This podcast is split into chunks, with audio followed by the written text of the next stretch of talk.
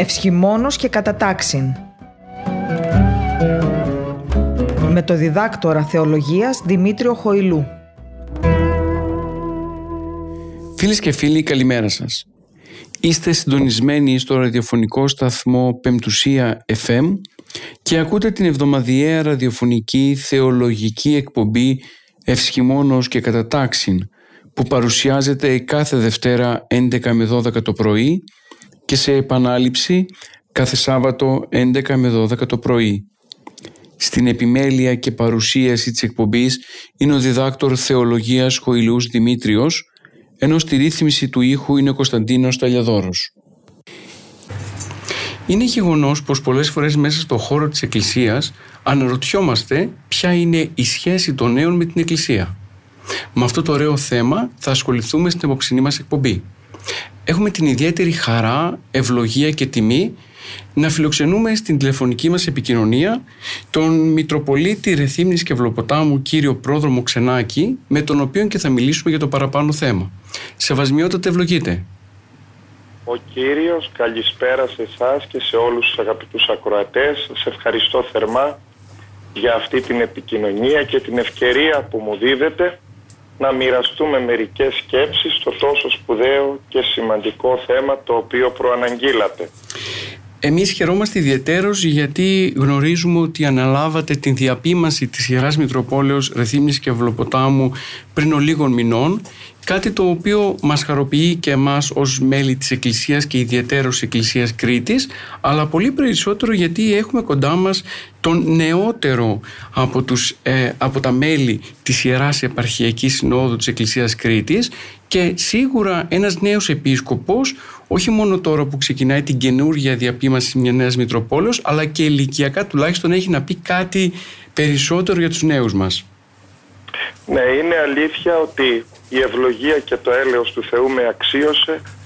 Ε, περίπου τρεις μήνες τώρα να ευρίσκομαι εδώ από την ενθρόνησή μου στον ιστορικό και περιώνυμο θρόνο του Ιεράς Μητροπόλεως Ρεθύμνης και Αυλοποτάμου με την εμπιστοσύνη της Εκκλησίας της Κρήτης, της Ιεράς Επαρχιακής Συνόδου μας η οποία μου ανέθεσε την ευθύνη αυτή και το ιερό του το καθήκον ώστε να πορευθώ σε αυτόν τον ευλογημένο τόπο εις τύπων και τόπων Χριστού όπως καλείται κάθε ένας επίσκοπος στην επαρχία την οποία του παραδίδει η Εκκλησία για να διαπιμάνει το λογικό πίμνιο και να οδηγήσει τους ανθρώπους στον Χριστό και στην Εκκλησία και στον Παράδεισο. Ομολογώ ότι από τις πρώτες ημέρες της έλευσής μου εδώ με συνέχεια αυτή η αγωνία που είναι και το θέμα της απόψινής εκπομπής. Το πώς η Εκκλησία καλείται να προσεγγίσει τους νέους ανθρώπους, πώς οι νέοι άνθρωποι θα αισθανθούν και πάλι την Εκκλησία ως το σπίτι τους, πώς εμείς ως κληρικοί, ως επίσκοποι θα κερδίσουμε και πάλι την εμπιστοσύνη των παιδιών μας και πώς καλούμαστε όλοι μαζί να κάνουμε ένα βήμα για να ξανασυναντηθούμε ας μου επιτραπεί να πω έτσι καθώς δυστυχώς είναι μια θλιβερή διαπίστωση ότι τα περισσότερα νέα παιδιά δεν γεύονται σήμερα την ευλογία της εκκλησιαστικής ζωής και μαρτυρίας και δεν το λέγω αυτό για να στοχοποιήσω τα παιδιά. Τα τελευταία που φταίνε για αυτή την πραγματικότητα που περιγράφω είναι τα παιδιά.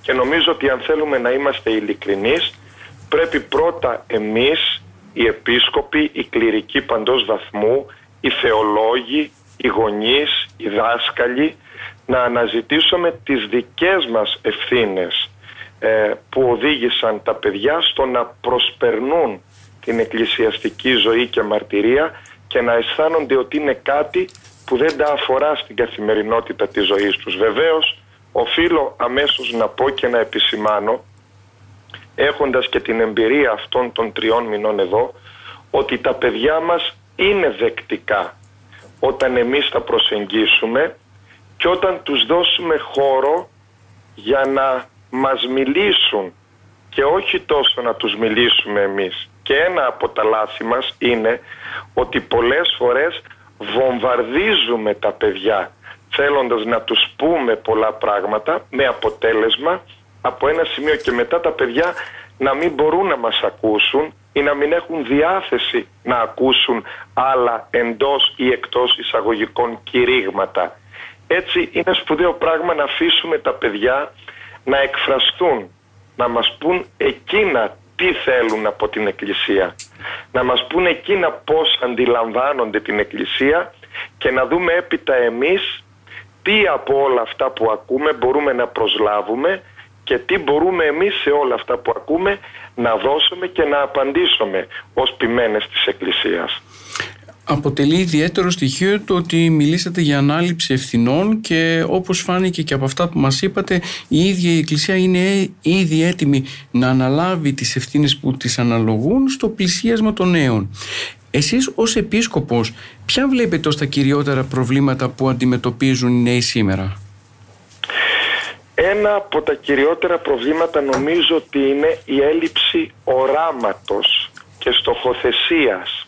Δυστυχώς η επικράτηση του διαδικτύου έχει εγκλωβίσει πολλούς ανθρώπους όλων των ηλικιών αλλά και τα νέα παιδιά μπροστά σε μια οθόνη ενός κινητού, ενός υπολογιστή, μιας ηλεκτρονικής συσκευής με αποτέλεσμα αυτή η κατάσταση να εγκλωβίζει, ας μου επιτραπεί να πω έτσι, τα παιδιά σε μια εικονική πραγματικότητα. Θα εξομολογηθώ κάτι που έζησα προ ολίγου καιρού πριν να έλθω εδώ στην προηγούμενη διακονία μου στο Ηράκλειο όταν βρέθηκα ένα βράδυ σε ένα σπίτι, σε μια οικογένεια και εκεί όταν καθίσαμε όλοι μαζί με τα τρία παιδιά της οικογένειας, την εφηβεία και τα τρία παιδιά, να φάμε στο δείπνο, τα τρία παιδιά είχαν στα χέρια τους διαρκώς το κινητό και δεν το άφησαν ούτε ένα λεπτό ούτε κατά τη διάρκεια του δείπνου.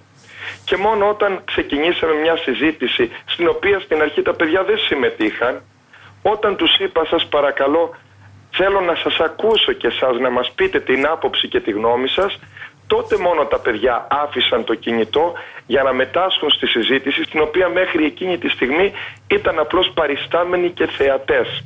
Έτσι θεωρώ πως ένα βασικό πρόβλημα σήμερα με τα νέα παιδιά είναι η υπερχρήση ας πω έτσι της τεχνολογίας που πολλές φορές τους απορροφά σε ένα υπερβολικό βαθμό και δεν τους αφήνει να δουν την αξία της κοινωνίας των ανθρωπίνων προσώπων. Και αυτό βεβαίως συμβάλλει σε ένα βαθμό στο να μην έχουν σήμερα πολλές φορές τα παιδιά μας όραμα. Δηλαδή θα πω χωρίς να είναι υπερβολικό έχουμε καμιά φορά την αίσθηση ότι τα παιδιά γερνούν πιο γρήγορα από ό,τι η ηλικία τους επιβάλλει. Και αυτό πρέπει όλους να μας προβληματίσει και όλους να μας κάνει να δώσουμε κίνητρα στα παιδιά ώστε να νοηματοδοτήσουν τη ζωή τους και να καταλάβουν ότι η κοινωνία τους ανήκει, ότι το σήμερα και το αύριο τους ανήκει και ότι εμείς οι μεγαλύτεροι περιμένουμε τα παιδιά μας να κάνουν λιγότερα λάθη από αυτά που κάναμε εμείς. Και αυτό πρέπει εμείς να το δώσουμε στα παιδιά ως μήνυμα και να καταλάβουν ότι είναι απαραίτητη απαραίτητη ο κάθε ένας και η κάθε μία για την προκοπή, την πρόοδο και τη μαρτυρία αυτής της κοινωνίας. Θυμάμαι στο σημείο αυτό τον Αρχιεπίσκοπο, τον γέροντα Αρχιεπίσκοπο Ειρηναίο, ο οποίος πάντοτε σε όλη την διάρκεια της ζωής του και στην 15 ετή αρχιεπισκοπία του στην Αρχιεπισκοπή Κρήτης είχε προτεραιότητά του τα παιδιά και πάντοτε μας έλεγε και σε μένα που με αξίωσε ο Θεός να σταθώ πλησίον του ως διάκονος του επί σειρά ετών και συνεργάτης του, μας έλεγε πάντοτε να κεντρήσουμε την προσοχή των παιδιών και να μπορούμε να βάλουμε τα παιδιά στο επίκεντρο της ζωής αυτού του κόσμου. Και θυμάμαι χαρακτηριστικά όταν πηγαίναμε σε διάφορες περιστάσεις, σε σπίτια ή σε άλλες συναισθιάσεις, ο Αρχιεπίσκοπος Ειρηναίος δεν ήθελε ποτέ τα παιδιά να είναι χωριστά από τους μεγάλους αλλά ήθελε να είμαστε όλοι μαζί για να μπορεί να υπάρχει αυτή η κοινωνία των προσώπων και να μπορεί ο ένας να παίρνει και να δίνει στον άλλο.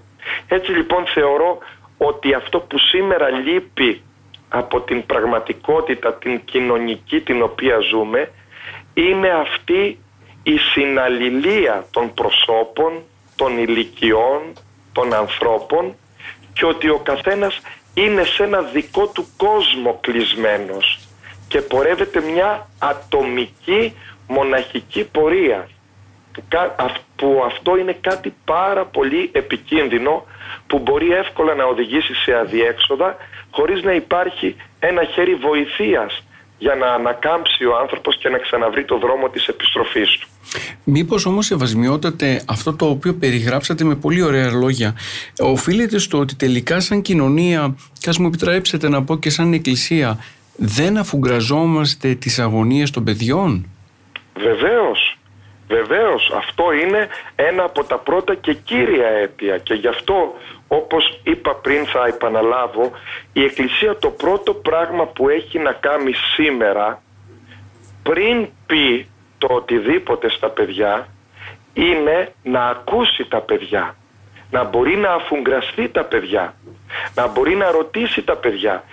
Για, για σας τι είναι Εκκλησία; Εσείς τι θα θέλατε από την Εκκλησία ή τι θεωρείτε ότι δίνει η Εκκλησία; Ξέρετε είναι λάθος και φοβάμαι πως αν τεθεί ένα τέτοιο ερώτημα στα παιδιά τα περισσότερα από τα παιδιά θα απαντήσουν ότι ο ρόλος της Εκκλησίας είναι ένας ρόλος κοινωνικός και φιλανθρωπικός και θα το σταματήσουν εκεί.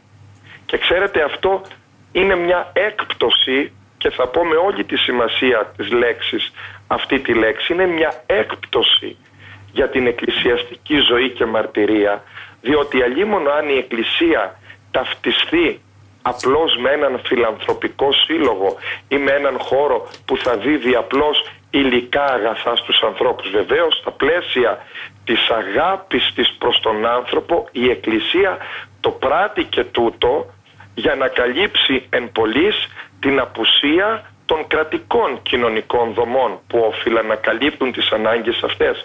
Όμως πέρα και πάνω από αυτό η Εκκλησία έχει να δώσει ζωή και Ανάσταση. Η Εκκλησία έχει να δώσει την απάντηση στο μεγαλύτερο εχθρό του ανθρώπου που είναι ο θάνατος. Και αν αυτό η Εκκλησία δεν μπορεί να το προβάλλει και να το δώσει στα παιδιά, τότε πολύ φοβάμαι ότι έχουμε χάσει το ρόλο της αποστολής μας και ότι τίποτε από όλα τα άλλα που κάνουμε ως Εκκλησία δεν μπορεί να αντικαταστήσει αυτό που είναι το μείζον γιατί δίδει στους ανθρώπους την αθανασία. Και αλλήμωνο αν ένα παιδί δεν έχει μπροστά του την προοπτική της αθανασίας. Αλλήμωνο δηλαδή αν ένα παιδί ζει από τώρα ως νεκρός αιώνιος νεκρός ε, μιλήσατε πριν για τα ηλεκτρονικά μέσα και αναφερθήκατε ακριβώς για την ε, μοναξιά που δημιουργούν όλα αυτά τα σύγχρονα ηλεκτρονικά μέσα. Το ερώτημα είναι το εξής. Η Κυριακή εντολή πορευθέντες μαθητεύσατε πάντα τα έθνη απευθύνθηκε από τον Χριστό προς την Εκκλησία και η Εκκλησία ανοίχθηκε προς τον κόσμο. Μήπως τελικά θα πρέπει και η Εκκλησία να ανανεώσει τους τρόπους κατήχησης των νέων; Βεβαίως αυτό είναι μια διαρκής πρόσκληση και πρόκληση για την Εκκλησία. Και ξέρετε αυτό θα το δούμε πορευόμενοι προς τα πίσω από την σημερινή πραγματικότητα στους αιώνες της ζωής της Εκκλησίας ότι η Εκκλησία μας και σωστά δεν φοβήθηκε και ούτε πρέπει και στο μέλλον να φοβηθεί τα οποιαδήποτε σύγχρονα μέσα τα οποία μπορεί να προσλάβει για να δώσει το μήνυμά της. Το μήνυμα που προηγουμένως είπαμε της νίκης έναντι του θανάτου και της αθανασίας και της αιώνιας ζωής. Σαφώς και οφείλει η Εκκλησία να προσλάβει όλα αυτά και τα σύγχρονα σήμερα μέσα, να τα ενχριστώσει και να τα κάνει εργαλεία και όργανά της στη μετάδοση αυτού του Θείου Μηνύματος. Άλλωστε το βλέπουμε και στις Ιεραποστολές και στις επαρχίες του Οικουμενικού Θρόνου στο εξωτερικό και στις επαρχίες του Αλεξανδρινού θρόνου που οι συνθήκες και τα δεδομένα είναι πολύ διαφορετικά η Εκκλησία προσλαμβάνει την παράδοση, τις ανάγκες και την ιδιοσυγκρασία των ανθρώπων κάθε τόπου και κάθε εποχής. Θα σας πω χαρακτηριστικά κάτι που ο ίδιος ο μακαριότατος Πατριάρχης Αλεξανδρίας κύριος Θεόδωρος προετών μου είπε εδώ στο Ηράκλειο ήμουν ακόμη διάκονος όταν μου έδειξε ένα βίντεο σε ένα κινητό τηλέφωνο και εκεί έδειχνε τον Πατριάρχη να λειτουργεί κάπου σε μια από τις χώρες της Αφρικής και την ώρα του άξιον εστί στη Θεία Λειτουργία μετά το εξαιρέτος οι άνθρωποι που ήταν μέσα στο ναό άρχισαν να χορεύουν σε ένα αλλαλαγμό να χτυπούν τα τύμπανα και εκεί εγώ με έκπληξη στα δικά μου μάτια και στο δικό μου βίωμα είδα τον Πατριάρχη Αλεξανδρίας ενδεδειμένο άπασα την αρχιερατική του στολή να εξέρχεται από την ωραία πύλη και να συμμετέχει και εκείνος σε αυτόν τον παράξενο στα δικά μας μάτια και στα δικά μας βιώματα χορό των πιστών, εκατοντάδων πιστών. Και όταν εγώ απόρρισα και του είπα μακαριότατε Μα πώς γίνεται αυτό μέσα στην Θεία Λειτουργία; Μου είπε παιδί μου οι άνθρωποι αυτοί που είναι οι Αφρικανοί από την ιδιοσυγκρασία τους άνθρωποι που εκφράζονται με το χορό, με την κίνηση, με το τραγούδι με τον τρόπο αυτό στο σημείο εκείνο εκφράζουν την ευχαριστία τους στην Παναγία για ό,τι προσέφερε για τη σωτηρία του γένους των ανθρώπων. Και εγώ ως ποιμένας καλούμε αυτό να το σεβαστώ και να μετάσχω σε αυτό και να μην τους απορρίψω ή να τους θέσω στο περιθώριο. Και έτσι και εγώ λειτουργός εξέρχομαι και μετέχω εκείνη την ώρα σε αυτόν τον τρόπο του αλλαλαγμού και της χαράς της πνευματικής που εκφράζεται από τους ανθρώπους αυτούς με αυτόν τον συγκεκριμένο τρόπο. Έτσι το είπα αυτό για να πω ότι η Εκκλησία δεν φοβάται ούτε να αφουγκραστεί ούτε να προσλάβει ακόμη ιδιαίτερα χαρακτηριστικά των ανθρώπων κάθε ενός τόπου προκειμένου να περάσει το σωτήριο μήνυμα της Ανάστασης του Χριστού και της σωτηρίας των εμψύχων εικόνων του που είναι όλοι οι άνθρωποι που είναι βαπτισμένοι στην Κολυμβήθρα και ζουν μέσα στην κυβωτό της Αγίας μας Εκκλησίας. Έτσι δεν μας φοβίζει το να προσλάβουμε τα σύγχρονα μέσα και να δώσουμε το μήνυμα του Χριστού και του Ευαγγελίου προσέχοντας βέβαια πάντοτε να μην εγκλωβιστεί εντός εισαγωγικών το σωτήριο μήνυμα της Εκκλησίας σε κανένα μέσο του κόσμου τούτου αλλά να μπορεί η Εκκλησία να χρησιμοποιήσει όλα αυτά τα μέσα ως το όχημα με το οποίο θα φτάσει στην καρδιά κάθε ενός ανθρώπου η σωτήρια πρόσκληση του Χριστού. Ε, μου έρχεται κατά νου ο προκάτοχό σας, ο νυν Αρχιεπίσκοπος Κρήτης, ο οποίος ε, καθ' όλη τη διάρκεια της διαπίμανσης της Ιεράς Μητροπόλεως Ρεθύμης και Αυλοποτάμου, το θετικό το οποίο έχουν να μαρτυρήσουν οι ρεθυμιώτες είναι ότι οπουδήποτε μέσα στην πόλη και αν βρισκόσουν μπορούσες να συναντήσεις τον επίσκοπό σου ε, με ε, απλή περιβολή και να βρίσκεται ανάμεσα στους νέους. Τελικά το ερώτημα το οποίο ανακύπτει πολλές φορές από τους νέους μας, όπως αυτό εκφράζεται μέσα στα σχολεία. Ένας επίσκοπος θα πρέπει να είναι κλεισμένος μέσα σε ένα επισκοπικό μέγαρο ή να βρίσκεται στο κέντρο και τον παλμό της κοινωνίας, ιδιαίτερος της επισκοπής την οποία διαπημένει; Νομίζω ότι η απάντηση στο ερώτημα αυτό είναι αυτονόητη. Εάν ο Χριστός μας λέγει πορευθέντες μαθητεύσατε πάντα τα έθνη και μας προτρέπει εις πάντα τα έθνη να εξέλθουμε, τότε πόσο αυτό πραγματικά καλείται να γίνει μια πραγματικότητα στη ζωή ενός επισκόπου στα όρια της επαρχίας την οποία η χάρη του Θεού του έχει αναθέσει.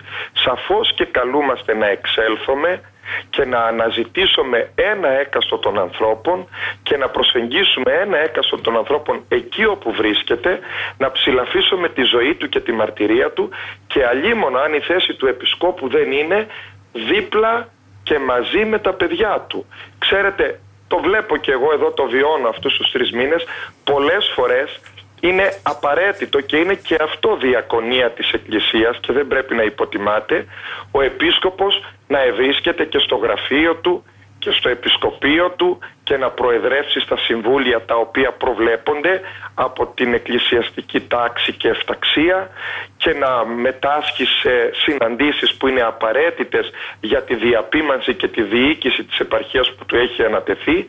Την ίδια ώρα όμως καλείται να έχει τον τρόπο και το χρόνο και τη διάθεση να εξέρχεται από όλα αυτά και να αναζητεί τους ανθρώπους εκεί όπου ευρίσκονται. Και εγώ ταπεινά αυτόν τον καιρό που βρίσκομαι εδώ ομολογώ ότι ενώ κάθε μέρα είναι πολλές οι συναντήσεις στο γραφείο όλοι οι άνθρωποι και όλοι οι φορείς και οι σύλλογοι θέλουν να έρθουν και να γνωρίσουν τον νέο επίσκοπο και αυτό είναι χαροποιό και ελπιδοφόρο πιστέψτε με όπου μπορώ τους λέγω δεν θέλω να έρθετε εσείς θέλω να έρθω εγώ να σας δω και έτσι είχα τη δυνατότητα μέχρι σήμερα μέχρι σήμερα σε πολλές περιπτώσεις να επισκεφθώ και φορείς και συλλόγους στο χώρο τους για να μπορώ εκεί να ψηλαφίσω τη μαρτυρία της αποστολής τους. Και αυτό δίνει και σε εκείνους χαρά αλλά πιστέψτε με και σε εμένα περισσότερη και μεγαλύτερη χαρά γιατί έτσι με φέρνει κοντύτερα στους ανθρώπους αυτούς τους οποίους ο Θεός ανέθεσε στους ασθενείς ώμους μου για να τους εισαγάγω ή μάλλον για να εισαχθούμε όλοι μαζί στον παράδεισο των Αγίων του Θεού. Γιατί αυτό είναι το έργο ενός επισκόπου. Και προημερών εδώ στις πρώτες συνεντεύξεις και επικοινωνίες που είχα με τα τοπικά εδώ μέσα όλοι με ρωτούσαν ποια είναι η προτεραιότητά σας, τι θα κάνετε περιμένοντας να ακούσουν ίσως στοχοθεσίες ε, ή προγραμματικές δηλώσεις να το πω έτσι για το τι θα επιτευχθεί εδώ. Εγώ τους είπα ένα στόχο έχω να πάρω από το χέρι όλους τους ανθρώπους αυτής της ευλογημένης και αγιοτόκου επαρχίας και να μπούμε όλοι μαζί στον παράδεισο. Και νομίζω πως ο ρόλος του Επισκόπου μέσα από όλες τις εκκλησιαστικές δράσεις και πρωτοβουλίες του είναι αυτός, γιατί ο στόχος μας είναι αυτός. Όλα τα υπόλοιπα, όπως έλεγε και η αείμνηστη γιαγιά μου Μαρία, στον ψεύτη κόσμο θα μείνουνε η αιώνια και αθάνατη ψυχή μας θα έλθει στα χέρια του Θεού για να κριθεί από εκείνον τον δίκαιο κριτή. Και νομίζω ότι το πρωταρχικό έργο του Επισκόπου είναι να ανορθώσει τους ανθρώπους, τους πεπτοκότες, να τίνει το χέρι του όπως βλέπουμε στην Ορθόδοξη εικονογραφία της Αναστάσεως του Χριστού τον Κύριό μας να δίδει το χέρι του και να ανορθώνει τον Αδάμ και την Εύα και να εισαγάγει όλους τους ανθρώπους και πάλι στον παράδεισο των Αγίων του Θεού. Ε, ίσως και τελικά οι νέοι μας να έχουν την ανάγκη αυτού του ελπιδοφόρου μηνύματος το οποίο εσείς μεταδίδετε και από τον σταθμό μας ακριβώς γιατί όπως προείπατε η κοινωνία στην οποία ζούμε και κυρίως η κοινωνία στην οποία ζουν τα παιδιά και είναι οι αποδέκτες όλων των προβλημάτων της κοινωνίας μας έχουν, ε, τους οδηγεί στο να χάσουν αυτή την ελπίδα τους και όλο ένα περισσότερο να απογοητεύονται και να θλίβονται για τα πράγματα γύρω τους.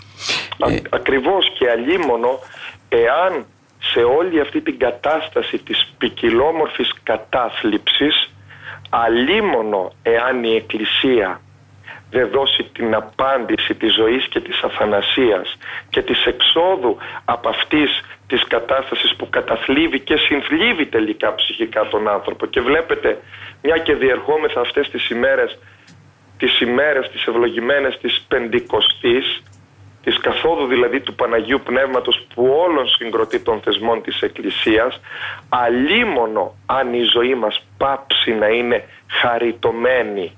Δηλαδή ζωή με τα χαρίσματα του Αγίου Πνεύματος έτσι όπως τα περιγράφει ο Εθνοκήρυκας και Εθναπόστολος Παύλος ο καρπός του Πνεύματος εστίν χαρά, ειρήνη, μακροθυμία, Χριστότης, αγαθοσύνη, πίστης, πραότης, εγκράτεια. Αλίμονο δηλαδή, εάν ο αγώνας μας μέσα στην Εκκλησία δεν είναι αγώνας απόκτησης των χαρισμάτων του Παναγίου Πνεύματος, ώστε να είναι όλη μας η ζωή χαριτωμένη. Και ξέρετε αυτό είναι σπουδαίο να λέγεται σε ένα τέτοιο κόσμο που εύκολα όλα τα μπερδεύει. Ξέρετε εύκολα και σήμερα μπερδεύουμε και μέσα στη ζωή της Εκκλησίας τον πιστό με τον οπαδό, τον Άγιο με το γέροντα, τον χαριτωμένο με το χαζοχαρούμενο και συγγνώμη για τη λεξη αυτή που λέω. Ξέρετε η απόσταση είναι πολύ λεπτή. Είναι μια λεπτή κλωστή. Και γι' αυτό πρέπει μέσα στη ζωή της Εκκλησίας να διασφαλίζεται ο αγώνας και η πορεία κάθε ενός ανθρώπου για να μην βρεθεί χωρίς να το καταλάβει στην αντίπερα όχθη, νομίζοντας ότι πράττει το αγαθό και το ωφέλιμο. Ε, δυστυχώς όπως, το, όπως προείπατε η πανδημία ανέδειξε και αυτό το πρόβλημα μέσα στους χώρους της Εκκλησίας. Το πόσο απέχουμε και από την παράδοση και την ιερά παράδοση και από τον τρόπο ζωής των Ορθόδοξων. Βέβαια η πανδημία θα πω κάτι που ίσως ακουστεί παράξενα ε, ήταν ένα δώρο του θεου για την εκκλησιαστική ζωή και το εκκλησιαστικό βίωμα. Και ακούγεται παράξενα, είμαι βέβαιος στα αυτιά των ακροατών, αλλά θα το αιτιολογήσω αμέσως. Έχω την αίσθηση ότι η πανδημία ήταν ένας ισχυρός σεισμός και στην εκκλησιαστική πραγματικότητα. Τι γίνεται στο σεισμό; Στο σεισμό γκρεμίζεται αυτό που είναι τιμόροπο. Αυτό που δεν έχει γερές βάσεις και θεμέλια. Θα μείνει όρθιο αυτό που είναι καλά στερεωμένο σε γερή βάση. Αυτό έγινε και στην εκκλησιαστική ζωή. Γι' αυτό και είδαμε σε αυτήν την ακατάσχετη πολυφωνία και πολυλογία έγιναν ξαφνικά όλοι οι ειδικοί, έγιναν όλοι οι θεολόγοι, έγιναν όλοι οι δογματολόγοι, έγιναν όλοι κριτές όλων και είδαμε ξαφνικά να αποκαλύπτεται μπροστά μας ένας άλλος κόσμος. Και είδαμε πραγματικά πόσο ανάγκη έχουμε όλοι μας να μένουμε εν τη εκκλησία και όχι στο προσωπικό εγωιστικό θέλημά μας ή σε αυτό που εμείς θεωρούσαμε μέχρι σήμερα ως εκκλησία.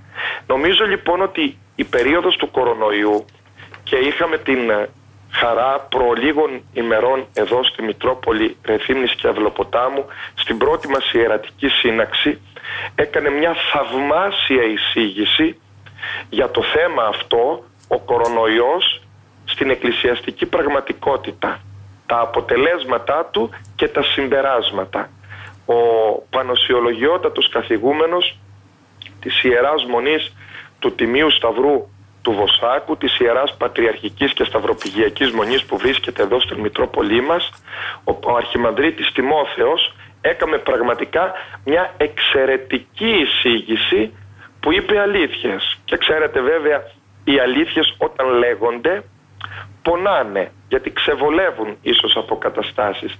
Όμως να είμαστε ειλικρινείς. Επέτρεψε ο Θεός όλο τούτο, μιλώντας για την εκκλησιαστική ζωή, για να φύγει ό,τι ήταν περίσω και να μείνει το αυθεντικό και το αληθινό. Όπερ και εγένετο. Και ξέρετε πόσο παρήγορο είναι όλη αυτή την περίοδο που όλοι μας δυσκολευτήκαμε. Γιατί όλα αυτά ήταν πρωτόγνωρα πράγματα και στη ζωή της Εκκλησίας. Δεν είχε ποτέ ξαναζήσει η Εκκλησία τους τελευταίους αιώνες τουλάχιστον ε, μια τέτοια κατάσταση να εορτάζει Πάσχα και κλεισμένων των θυρών με μόνο το λειτουργό και τον ψάλτη εντός του ναού. Εμείς στον Άγιο Μινά είχαμε την τραγική εμπειρία να εορτάζουμε τον πολιούχο της πόλεως του Ηρακλείου στου οποίου την εορτή ήταν κατά χιλιάδες οι προσκυνητές κάθε χρόνο και φτάσαμε να τον εορτάζουμε και κλεισμένων των θυρών. Πέντε άνθρωποι μέσα στον Μητροπολιτικό Ναό. Το ίδιο και το Πάσχα θα σας υπενθυμίσω εκείνης της χρονιάς. Βεβαίως, αν θέλουμε να δούμε τα θετικά, νομίζω ότι πολλοί άνθρωποι δίψασαν πραγματικά για το Χριστό και την Εκκλησία και τη λειτουργική ζωή. Πολλά σπίτια για πρώτη φορά είδαν να ανάβει ένα καντήλι ή λίγο θυμίαμα. Ξέρετε το μαρτυρώ σε εμπειρία αυτό όντας στην Αρχιεπισκοπή και συνομιλώντας με ανθρώπους στο βιβλιοπωλείο μου έλεγαν οι υπάλληλοι εκεί πολλοί άνθρωποι ήρθαν για πρώτη φορά ζητώντας που μπορούν να πάρουν ένα λιβανιστήρι ή λίγα κεριά για το σπίτι τους. Άνθρωποι που ποτέ δεν είχαν ανάψει ένα θυμίαμα στο σπίτι τους ή ένα κέρι. Ας δούμε λοιπόν και τα θετικά και τα καλά. Ας μάθουμε και από τα παθήματά μας. Και εκείνο που μένει είναι τι; Το εκκλησιαστικό ήθος και φρόνημα. Να μένουμε μέσα στην εκκλησία και να μην αυτονομούμαστε. Να μην ακολουθούμε ο καθένας μια δική του πίστη, να το πω έτσι. Ούτε να δημιουργούμε ο καθένας μια δική του εκκλησία σύμφωνα με το δικό του προσωπικό φρόνημα και πιστεύω αλλά να μένουμε μέσα στην εκκλησία του Χριστού η οποία εν συνόδο πορεύεται η οποία εν συνόδο αποφασίζει και έτσι πραγματικά να μπορούμε να κατακτούμε την χάρη του Θεού στον καθημέρα βίο μας και στην αναστροφή μας με όλους τους ανθρώπους. Σεβασμιότητα μας μιλήσατε για την πανδημία και μας κάνατε μια ωραία παρένθεση υποσημειώνοντας μας ακριβώς αυτήν την ανάγκη ε, όπως έχουμε πει και από τον σταθμό εδώ πέρα και σε άλλες εκπομπές της αναζήτησης και και του επαναπροσδιορισμού της συνοδικότητας. Να καταλάβουμε δηλαδή εμείς οι Ορθόδοξοι ότι είμαστε, λειτουργούμε με συνοδικότητα και τι σημαίνει συνοδικότητα. Η πανδημία μας το έδωσε να το καταλάβουμε πιστεύω γιατί είδαμε τελικά ότι εν συνόδο παίρνονται οι αποφάσεις και αποφύγαμε αν θέλετε κάθε πρόβλημα ή αν μη τι άλλο είδαμε και την παθογένεια που είχαμε μέσα στο χώρο της Εκκλησίας και την οποία ίσως κρύβαμε και τώρα τελικά τη συναντήσαμε μπροστά μας. Ακριβώς. Ε, Τελικώς, το ζήτημα είναι για να επανέλθουμε στο θέμα μας ότι και μέσα στην πανδημία αυτοί που βίωσαν πιο έντονες τις καταστάσεις αυτές ήταν οι νέοι μας. Ε, σε μια εποχή λοιπόν η οποία είναι ομολογουμένως δύσκολη. Ξέρετε, πολλές φορές μιλάμε για τη μετανοητερικότητα στο πλαίσιο της κατάργησης θεσμών και αμφισβήτησης πολλών θεσμών. Πόσο εύκολο είναι οι γονείς στις μέρες μας να διαπαιδαγωγήσουν τα παιδιά έχοντας κατά νου τους διάφορους πειρασμούς που υπάρχουν γύρω στην κοινωνία και πώς μπορεί η Εκκλησία να βοηθήσει τους γονείς και σε ποιο βαθμό; Σίγουρα το έργο των γονέων δεν είναι εύκολο διότι όπως είπατε σωστά στη σύγχρονη αυτή εποχή που ζούμε έχουν αλλάξει και τα δεδομένα και τα πράγματα και οι ανάγκες και οι προκλήσεις και ως προς τα παιδιά. Θεωρώ όμως ότι κάτι που διαχρονικά είναι απαραίτητο και που τώρα μπορεί να μας βγάλει από αυτό το αδιέξοδο είναι το εξής. Να μπορούν οι γονείς πρωτίστως με το παράδειγμά τους να διδάξουν τα παιδιά αυτά που δυστυχώς με τα λόγια τους δεν μπορούν πια να δώσουν και να μεταδώσουν. Ξέρετε έλεγε ο Άγιος Πορφύριος το εξής όταν πήγαιναν πολλές μητέρες συνήθως και έκαναν παράπονα στον Άγιο όταν ήταν ακόμη εν ζωή και του έλεγαν γέροντα τα παιδιά μας δεν μας ακούν, τα παιδιά μας δεν δέχονται αυτά που τους λέμε, ενώ πήγαιναν στην εκκλησία τώρα δεν πάνε.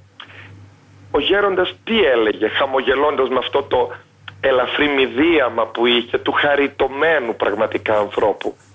Έλεγε βρε μη μιλάτε στα παιδιά σας τόσο πολύ και αρχίστε να μιλάτε στο Θεό για τα παιδιά σας ώστε να τους πει εκείνος με το δικό του τρόπο αυτό που μπορεί να μην καταφέρετε εσείς.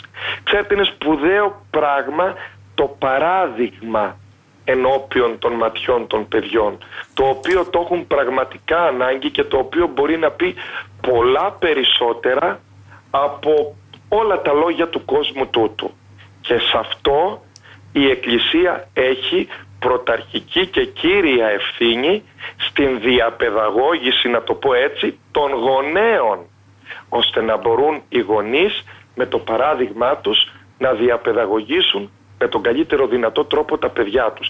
Νομίζω ότι αυτό είναι που σήμερα λείπει από τις οικογένειές μας. Λείπει το πρότυπο, λείπει το παράδειγμα και οι ρυθμοί της ζωής έχουν δυστυχώς αυτονομήσει τα πρόσωπα μέσα και σε μια οικογένεια.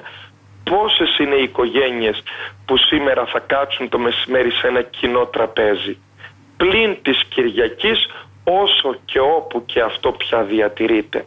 Νομίζω λοιπόν πρέπει να επανέβρουμε τρόπους πραγματικής κοινωνίας της οικογένειας για να μπορεί αυτό να λειτουργήσει παιδαγωγικά και ευεργετικά στις ψυχές και στην πορεία των παιδιών. Το θεωρώ πρωταρχικό και σε αυτό ξαναλέω η Εκκλησία έχει πρωταρχική ευθύνη στο να διαπαιδαγωγήσει τους γονείς στο πώς θα γίνονται παράδειγμα έμψυχο προς τα ίδια τους τα παιδιά.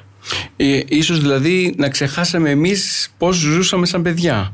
Ακριβώς. Δηλαδή, σαν γονείς, δηλαδή, χάσαμε αυτή την ε, επικοινωνία και επαφή με την παιδική μας ηλικία. Αυτό που λέει και ο Χριστός, ότι αν δεν γίνεται σαν τα παιδιά, δεν υπάρχει περίπτωση να μπείτε στον παράδεισο. Ακριβώς. Βλέπετε, η Εκκλησία μας έχει δώσει λύσεις και απαντήσεις σε όλα τα θέματα.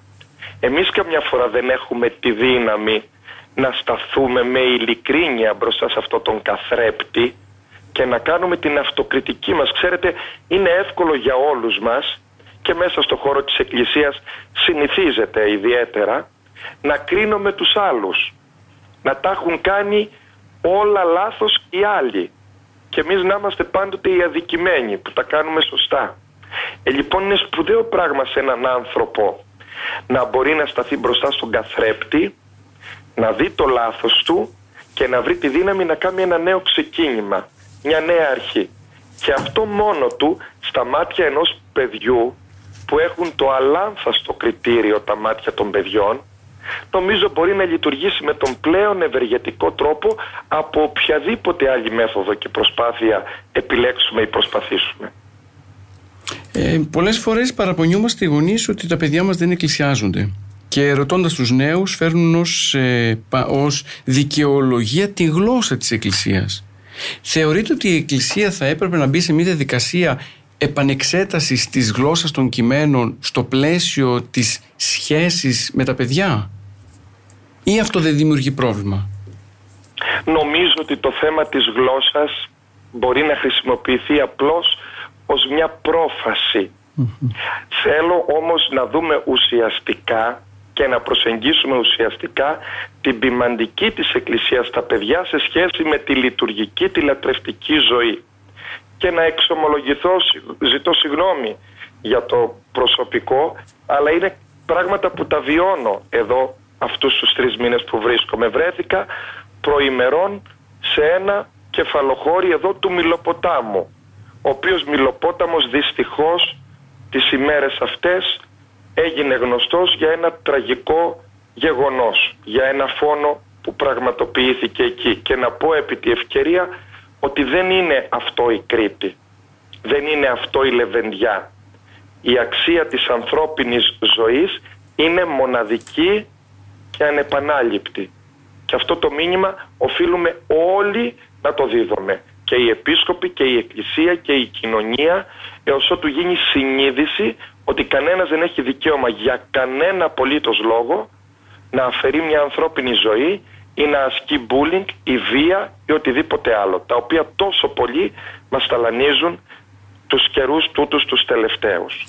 Κλείνοντας λοιπόν αυτή την παρένθεση ευρισκόμενος σε ένα από αυτά τα χωριά του Μιλοποτάμου ήταν στην εκκλησία πάρα πολλά παιδάκια, μικρά, γυμνασίου, δημοτικού τα οποία παιδιά, όπως είναι απόλυτα λογικό, δεν κατανοούσαν νοητικά τίποτε από τα γενόμενα. Ούτε μπορούσαν να καταλάβουν τι ήταν τα λόγια του ιερέως ή του ιεροψάλτου. Όμως, όταν εγώ βγήκα και τους είπα στην ωραία πύλη «Παιδιά, ελάτε εδώ μπροστά στο ιερό» και ήρθαν 30 παιδάκια και κάθισαν στα σκαλοπάτια της ωραίας πύλης τους είπα καθίστε εδώ, ξέρω ότι δεν καταλαβαίνετε αυτά που λέμε, αλλά δεν πειράζει. Γιατί η χάρη του Θεού σταλάζει σαν τη βροχή και ας μην την καταλαβαίνει ο νους του ανθρώπου. Καθίστε εδώ, να πούμε το πάτερ ημών όλοι μαζί, να πούμε μετά δυο λόγια και θα δω τι θα καταλάβετε μετά από αυτά. Τα παιδιά υπήκουσαν σε αυτό. Κάθισαν εκεί, είπαν το πάτερ ημών όλα μαζί, μάλιστα είχε και κάτι αστείο, διότι όπως ξέρετε τα παιδιά στο σχολείο μετά το από του πονηρού λένε αμέσως τι ευχών των Αγίων Πατέρων ημών πήγαν λοιπόν και αυτά αμέσως μετά το από του πονηρού να πούν το διευχών τους είπα σταματήστε. Αυτό θα μας το πείτε στο τέλος. Και όντως στο τέλος της λειτουργίας αντί να πω εγώ το διευχών έβαλα τα παιδιά που κάθονταν εκεί υπομονετικά και είπαν το διευχών και το καλημέρα σας μετά όπως λένε στο σχολείο. Λοιπόν το λέγω αυτό το παράδειγμα για να πω τι. Δεν θα έδινε σε αυτά τα παιδιά τίποτε εάν άκουγαν στη Θεία Λειτουργία αντί του λάβετε φάγετε τούτο μου εστί το σώμα εάν άκουγαν πάρτε φάτε αυτό είναι το σώμα μου. Δεν θα έδινε τίποτε στα παιδιά μια τέτοια μετατροπή γλωσσική.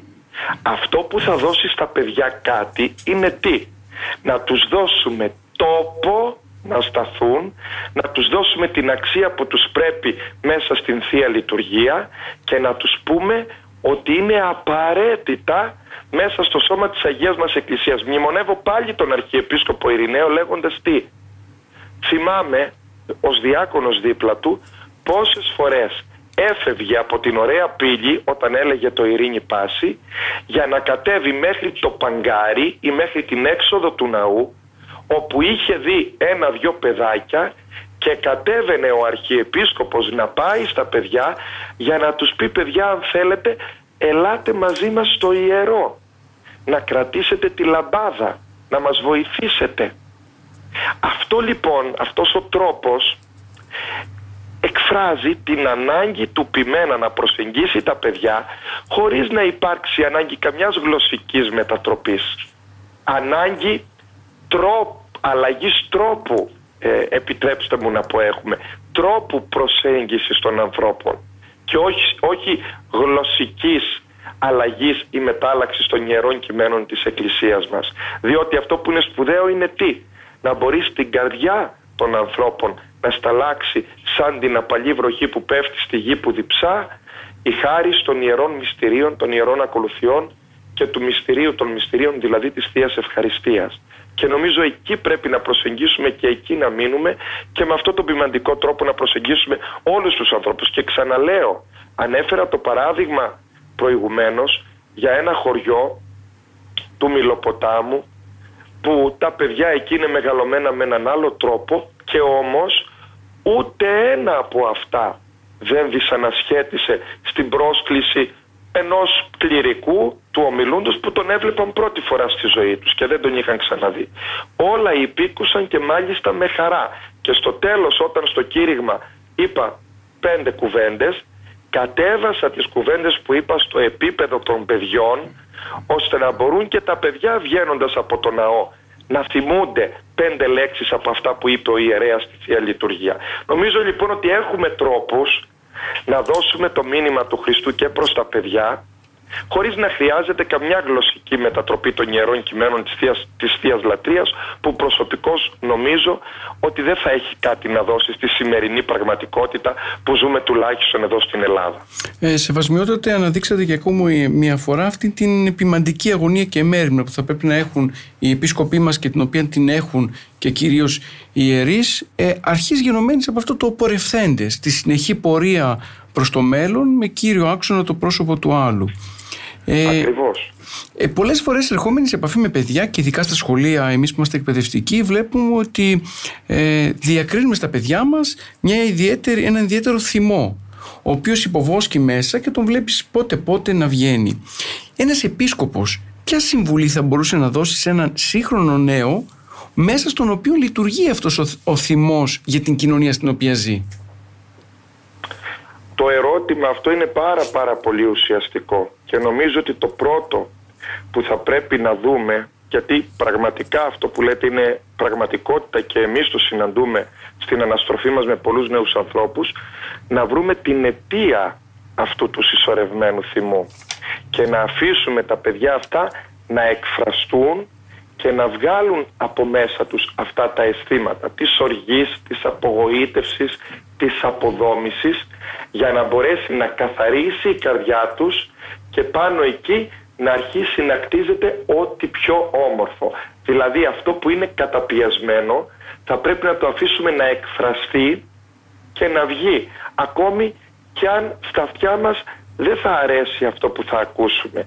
Ακόμη και αν ε, ως αιτία της οργής τους πολλές φορές αισθανθούμε ότι είμαστε εμείς οι ίδιοι με τα δικά μας λάθη, με τη δική μας διγλωσία, με το άλλο κήρυγμα της ζωής και των λόγων μας. Ξέρετε, αυτό μπορεί να δημιουργήσει πολλές φορές στους νέους ανθρώπους μια απογοήτευση, ένα συσσωρευμένο ψέμα δηλαδή, που σου λέει ο νέος άνθρωπος εγώ πού θα πιαστώ, αφού όλα είναι σώπατο, όλα τα περνάει ένας οδοστρωτήρας.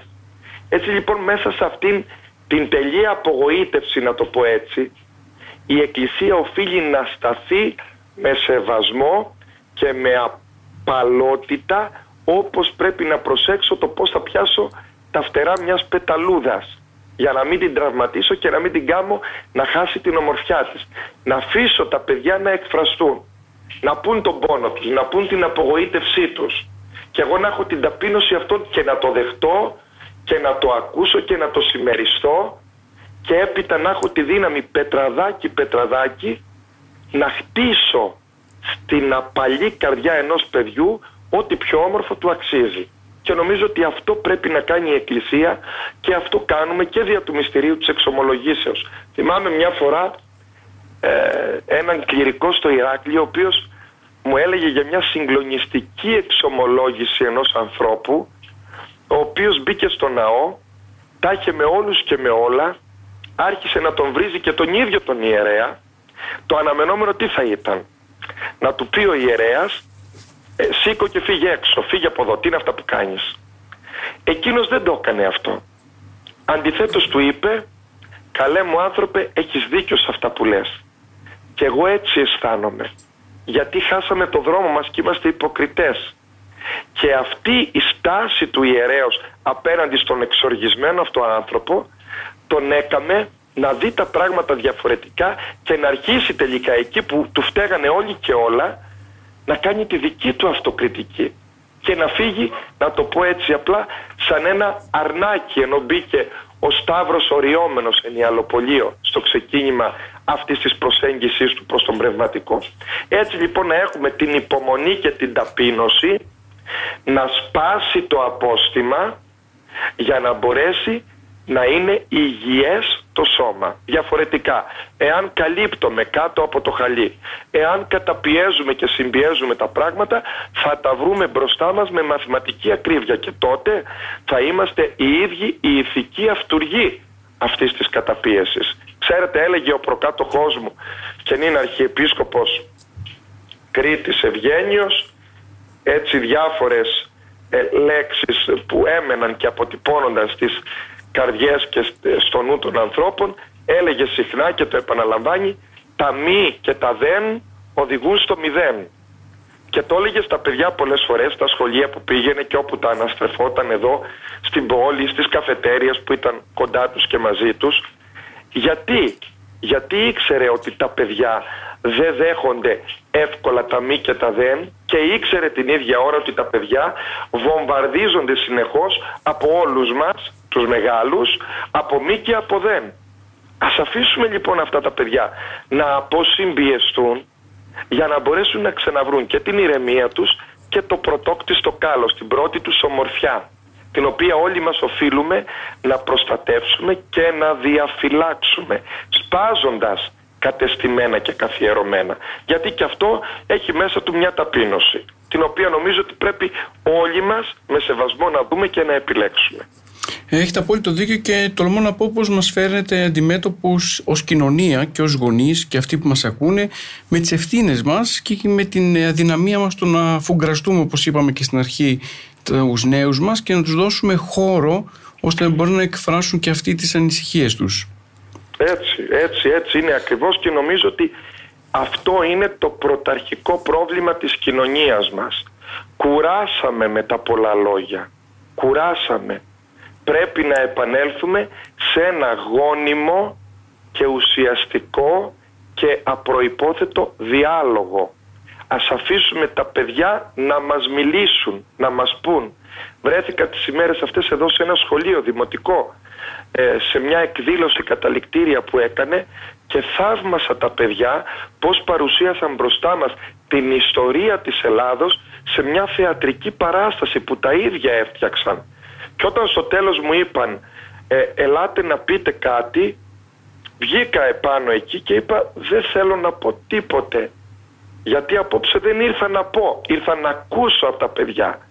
Και τότε μας, μου είπαν και οι δάσκαλοι πόσο σωστό είναι αυτό και πόσο ανάγκη έχουμε όλοι μας να ακούσουμε τα παιδιά και να τα αφήσουμε να εκφράσουν αυτό που έχουν μέσα τους. Γιατί έτσι μόνο μπορούμε να προχωρήσουμε μπροστά και έτσι μόνο μπορούμε να κερδίσουμε την εμπιστοσύνη των παιδιών. Όχι εκ της θέσεώς μας ή του αξιώματός μας ή της καθέδρας μας, αλλά από τη δυνατότητα που έχουμε να αφήνουμε χώρο στον άλλο να σταθεί δίπλα μας εισάξια.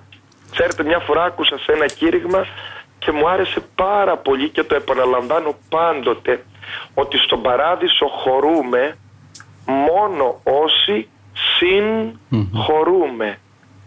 Τι σημαίνει συγχωρώ. Χωρώ μαζί με τον άλλο. Του κάνω χώρο δηλαδή για να χωρέσει δίπλα μου. Αυτό λοιπόν είναι ένας τρόπος ζωής και ύπαρξης που γίνεται εν τέλει και τρόπος και τόπος σωτηρίας και αιώνια ζωής. Το είναι μαζί με τον άλλο.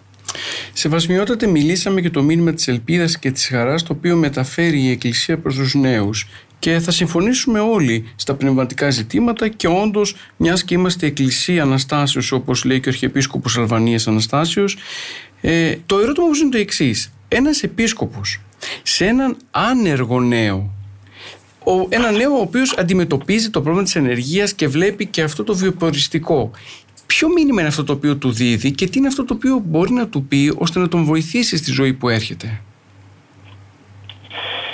Η Εκκλησία έχει πρωταρχικό και κύριο ρόλο να οδηγήσει τους ανθρώπους στη σωτηρία τους.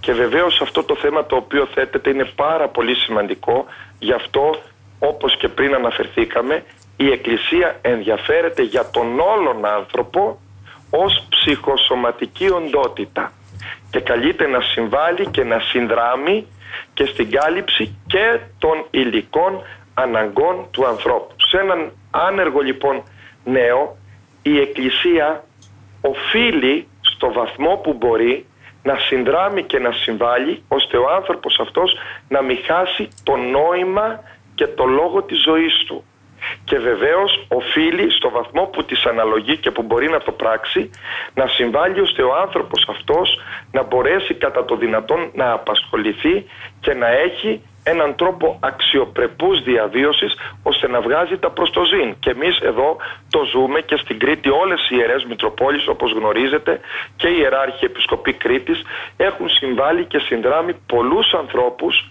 σε διάφορες καταστάσεις και προεκτάσεις ώστε να μπορέσουν να αποκατασταθούν επαγγελματικά και να σταθούν στα πόδια τους ιδιαίτερα νέοι άνθρωποι οι οποίοι στο ξεκίνημα της ζωής τους το έχουν ανάγκη αυτό. Όμως την ίδια ώρα επειδή η Εκκλησία δυστυχώς δεν μπορεί να λύσει το βιοποριστικό πρόβλημα ή το επαγγελματικό πρόβλημα και την έλλειψη εργασίας σε όλους τους ανθρώπους καλείται την ίδια ώρα να δώσει στους ανθρώπους αυτούς το μήνυμα ότι σε αυτήν εδώ τη ζωή η προτεραιότητά μας είναι να μην χάσουμε την αξία του ανθρωπίνου προσώπου και να μην εγκλωβιστούμε κάτω από καμία δυσχέρεια, από καμία δυσκολία και από καμία ανέχεια. Εάν θα δούμε τη ζωή των Αγίων της Εκκλησίας μας, κανένας Άγιος δεν αγίασε στην ανάπαυση του καναπέ, κανένας Άγιος δεν αγίασε όταν όλα στη ζωή του πήγαιναν ρόδινα και χαροπά. Όλοι οι Άγιοι της Εκκλησίας μας τους είδαμε να πορεύονται μέσα στη στέρηση, μέσα στη δυσκολία και πάνω στο ύψος του σταυρού τους να έχουν το μεγαλείο να δοξάζουν το όνομα του Θεού και να τον ευχαριστούν για όλα, για εκείνα που επέτρεψε ή δεν επέτρεψε στη ζωή τους. Βεβαίως αυτό προϋποθέτει μια πνευματική οριμότητα την οποία εμείς πρώτα που καλούμαστε να τη διδάξουμε οφείλουμε να την έχουμε ως κτήμα. Διότι αν εγώ ως επίσκοπος αυτό το πω θα ακουστεί ένας πολύ ωραίος λόγος ή ένα κούφιο κήρυγμα που δεν θα έχει στον άλλο τίποτε να δώσει αν εγώ πρώτος δεν το βιώνω και δεν το αντανακλά η δική μου ζωή. Και δεν είναι η δική μου ζωή χριστοζωή ώστε να μπορεί να εμπνεύσει και τη ζωή του άλλου και εκείνου ακόμη που φαίνεται να μην έχει τίποτε και να τα χάνει όλα. Όλα λοιπόν νομίζω πως έχουν να κάνουν με το πώς προσεγγίζουμε κάθε ένα ανθρώπινο πρόσωπο και το πώς στεκόμαστε δίπλα στον άλλο ώστε να του δώσουμε τη δυνατότητα να δει την αξία της μοναδικότητας της ζωής και του προσώπου του. Σεβασμιότατε η εκπομπή μας έφτασε στο τέλος της. Ε, τολμώ να πω πως ε, η σημερινή μας εκπομπή ήταν ε, ιδιαίτερα αποκαλυπτική με την έννοια πια. Με την έννοια το ότι είχαμε την ιδιαίτερη χαρά και ευλογία να φιλοξενούμε έναν επίσκοπο της τοπικής μας εκκλησίας ο οποίος μας έδωσε ουσιαστικά αυτό το μήνυμα της ελπίδας που βγαίνει μέσα από την εκκλησία και το οποίο πολλές φορές ε, το ξεχνούμε ή το παραθεωρούμε. Αλλά τελικά εσείς μας δείξατε ότι όσο ζεις κοντά στην εκκλησία ε, μπορείς εύκολα να αντιμετωπίσεις όλα εκείνα τα προβλήματα τα οποία συναντώνται πολλές φορές μέσα στη ζωή. Άλλωστε ο Χριστός μας είπε ότι εν το κόσμο θλίψεις έξετε διορθώνοντας ακριβώς ή μάλλον συμπληρώνοντας την έκφραση ότι εγώ νίκη και τον κόσμο. Ε, θα, θα θέλαμε λοιπόν από εσάς την αποφώνηση εκπομπής. Νομίζω ότι η νεότητα μέσα στην εκκλησία είναι το πιο ωραίο λουλούδι μέσα σε μια όμορφη ανθοδέσμη. Και εμείς όλοι καλούμαστε αυτό το όμορφο λουλούδι να το τοποθετήσουμε στη θέση που του αξίζει, δηλαδή στο κέντρο του ανθοδοχείου της καρδιάς μας και της ζωής της εκκλησίας μας, της καθόλου εκκλησίας και κάθε μιας τοπικής εκκλησίας. Και θα ήθελα κλείνοντας αυτήν την εκπομπή, αφού σας ευχαριστήσω από τα βάθη της καρδιάς μου, να παρακαλέσω όλα τα παιδιά που μας ακούνε, όλους τους νέους ανθρώπους που μας ακούνε και να πω έρχεστε και είδετε. Αυτό είναι το μήνυμα του Χριστού και η σωτήρια πρόσκληση του Χριστού. Να παρακαλέσω όλους τους μεγαλύτερους, εμάς που πάψαμε δυστυχώς, δυστυχώς να είμαστε παιδιά, να ανοίξουμε διάπλατα την αγκαλιά μας και τα αυτιά μας για να μπορούμε και να δεχτούμε και να ακούσουμε τα παιδιά μας έτσι όπως είναι. Για να μπορούμε όλοι μαζί να ζούμε και εδώ και εκεί τη Βασιλεία του Θεού, η οποία εντός εστί. Αυτό είναι το μήνυμα της Εκκλησίας και παρακαλώ το Θεό να μας αξιώσει όλοι μαζί, όλοι μαζί, να μην στερηθούμε αυτής της χαράς που ξεκινά από αυτόν εδώ τον κόσμο για να έρθει στην τελειότητά της στην αιώνια και άφθαρτη Βασιλεία του Θεού.